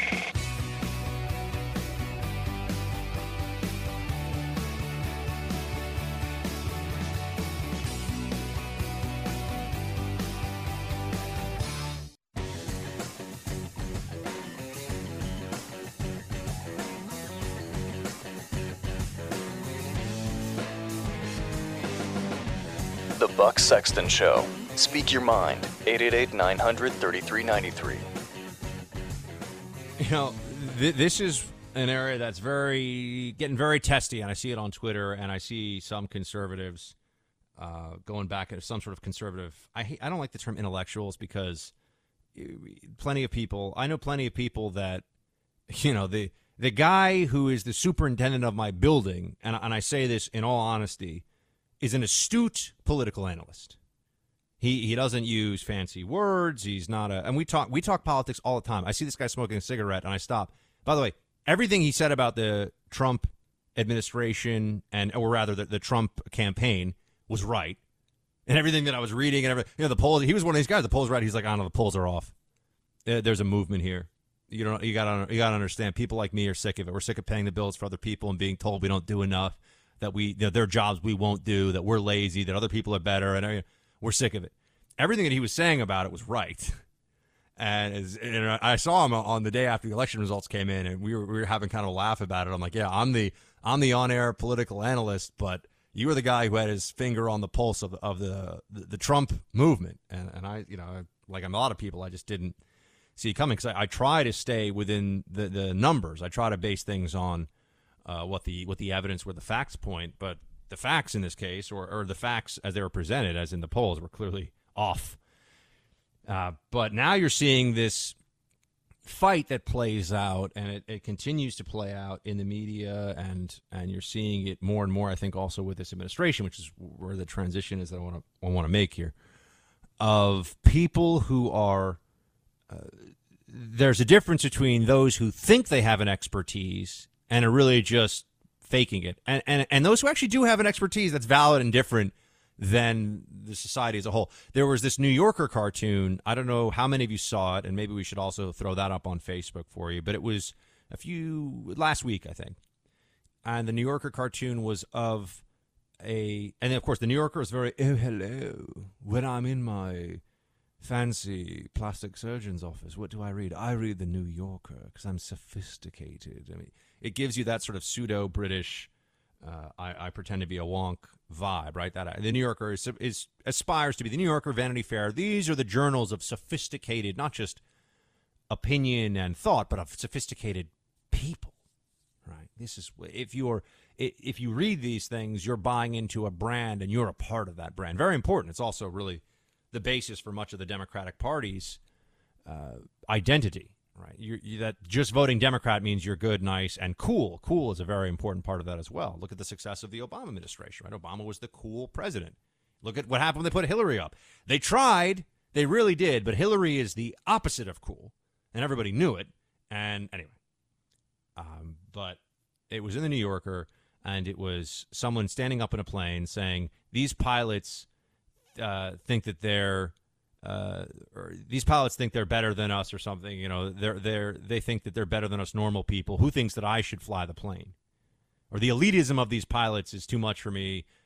They think they're better than us normal people. Who thinks that I should fly the plane? It was something like that. Of course, the implication being no, that if you don't know how to fly a plane, it's very very dangerous. Um, what's interesting to me is that there was a sort of a back and forth about this. It's a thought that's it's hap- that is happening. That debate is happening now and I think that there are a lot of reasons for it. One of them is that there's a greater transparency into the failures of government because we can now really visualize and hear the audio. We can hear the promises over and over again broken by our politicians. We can do a Google search and figure out what you know what charges they may have dodged in federal court and what sort of corruption scandals around them and I do think we have, for those of us who want it, we have more access to information about the people to whom we entrust power than at any other time in human history. That is a fact. It is much easier to know a lot of stuff about the people running for office now than in the past. And so I think there is an emperor has no clothes effect here. Um, in that those of uh, unless you are blinded by the sort of tribalism of party allegiance and the identification that you have with a specific political party, you see the failures and they're inescapable. You see the failures of both parties uh, on display. But this is also where I think the revolt against the elites comes from. I mean, there there is a sort of a, a consensus that has been formed in recent decades, and I think it's been solidifying. It's becoming more concrete. Uh, and it's the academy, it's media, it's the top echelon of many professions. Um, and there's a way that you're supposed to think about things. And that's not the only part of it that I think disturbs people or is bothersome to a lot of Americans. But there's also how do you think about the rest of the country? How do you think about other people? You know, if you're a college educated 150 150k plus earner, what do you think about people who still make a living with their hands and make 30k or 40k? What do you think about them?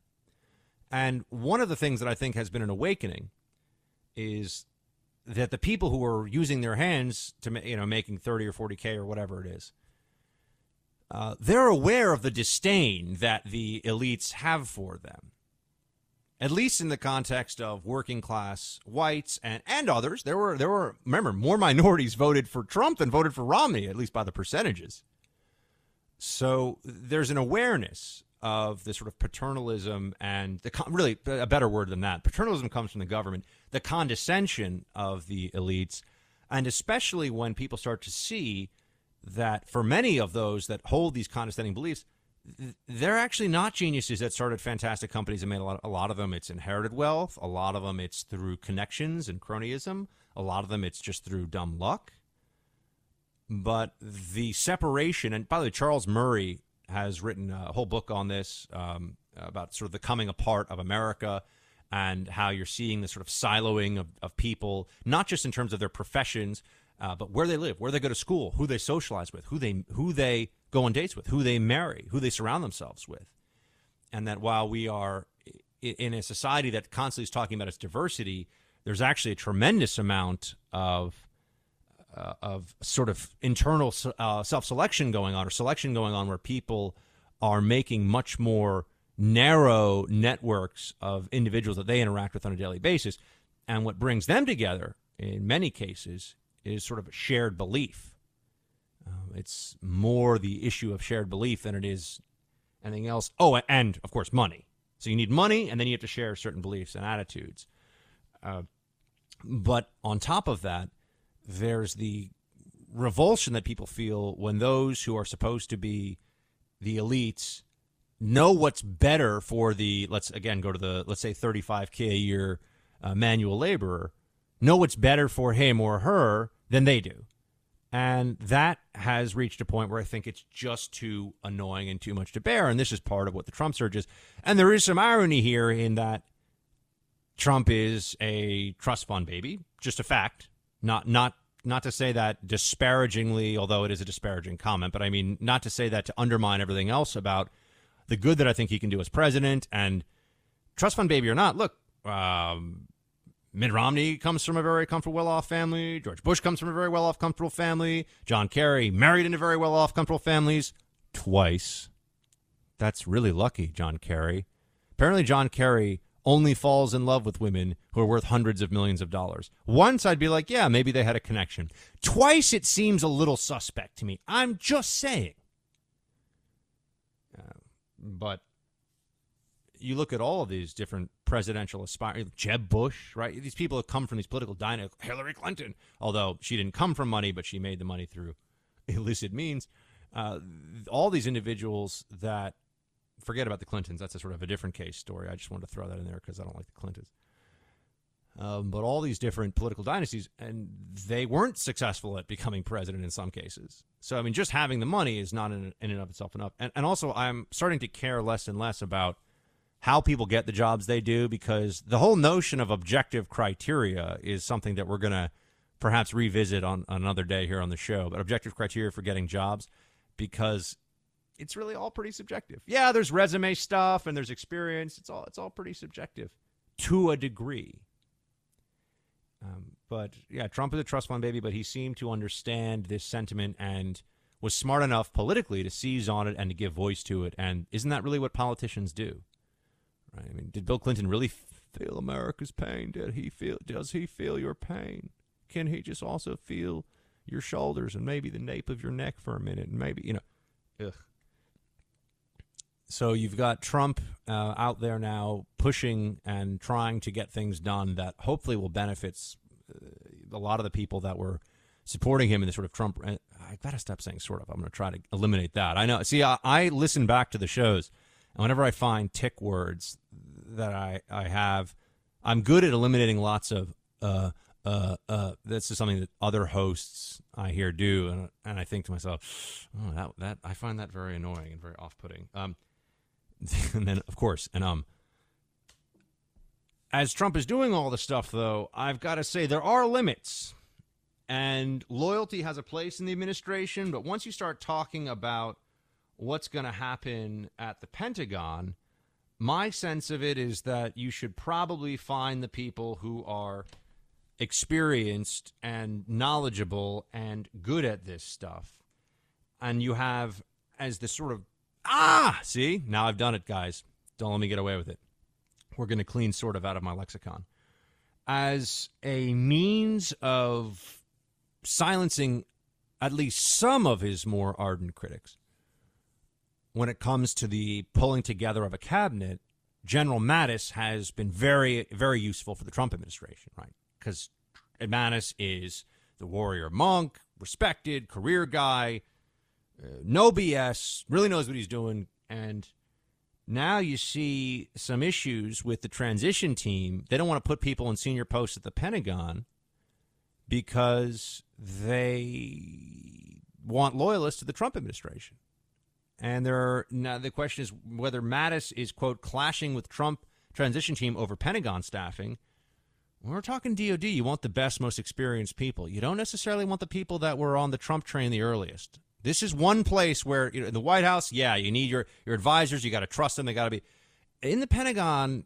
You do need people that have real deep knowledge, which undersecretary of policy, undersecretary for name a specific area. I mean, these are posts that you can't just put somebody who's, dare I say, a, a sort of a TV sort of, ah, now it's going to drive me insane, team. I'm going to get rid of it though. A TV talking head with no real experience in the area, you can't put them in those posts. So my whole I know I started out this discussion about expertise and the inflated sense of expertise that the elites have about themselves, and that's very real, but there are limits. There is such a thing as expertise, and there is a place or there are places where having real expertise should matter. And I think the Pentagon, I'm hoping they figure this stuff out because the Pentagon is a place where you really need those who are the best at the jobs. And loyalty to the campaign is is should not be an issue because it's about loyalty to the country. And the sort of people that have and that's not a misuse of sort of the kind of people see that one i'll get away with. The kind of people that have real experience at that level and could be used by the trump camp or by the trump administration they are patriots. You're not getting individuals with 15 years 20 years under their belt at DOD who don't who don't like America, right? So that's not the concern. If they like Trump or not shouldn't really be as much of an issue. And there's a clash. I can imagine there's a clash with Mattis over this because I see some of the picks they're making, and I got to tell you, some of them are good, but some of them are suspect. Some of them are suspect. All right, team. Uh, we'll close that out on the flip side of the break. I'll be right back. Buck Sexton, the Blaze Radio Network.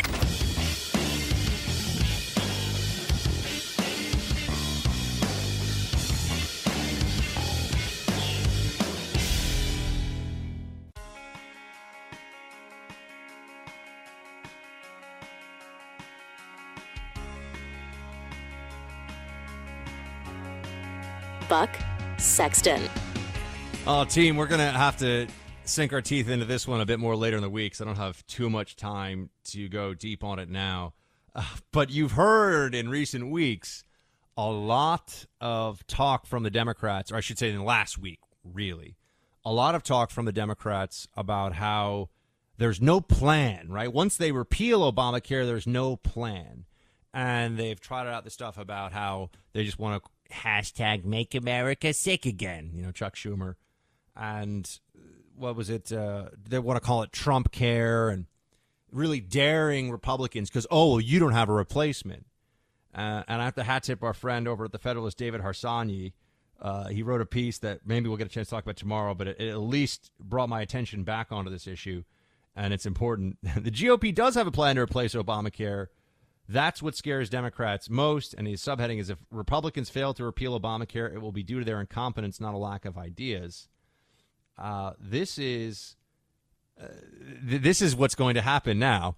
You're going to be hearing it with, with in the blink of an eye. It it will go from they can't repeal it because they don't know what they're going to replace it with to what they're replacing it with is extremist. It's crazy. Well, I thought the objection was they didn't have a way to replace it. So they won't repeal it. Oh, well, now it's what they're going to replace it with is bad. But weren't you criticizing them a week ago for not having something that you're going to you know, with this healthcare stuff, And the Democrats, they're just constantly loosey with the football. They're always moving the goalposts. It, it doesn't matter what they said yesterday, and it doesn't matter what they're going to say next week, even when we know what they're going to say next week. So I, I think we'll have to g- get a bit more into that because the un, uh, undoing of Obamacare is going to be a process, and Republicans have thought this thing through. Maybe they'll lose their nerve, but they're going to be able to do it if they want to. And Democrats are very upset about it, so they're just going to throw everything they have at this. Uh, team, I will be um, joining you again tomorrow live from the Freedom Hut. Check out my stuff on Facebook. Until tomorrow, shields high. The Buck Sexton Show. Only on the Blaze Radio Network.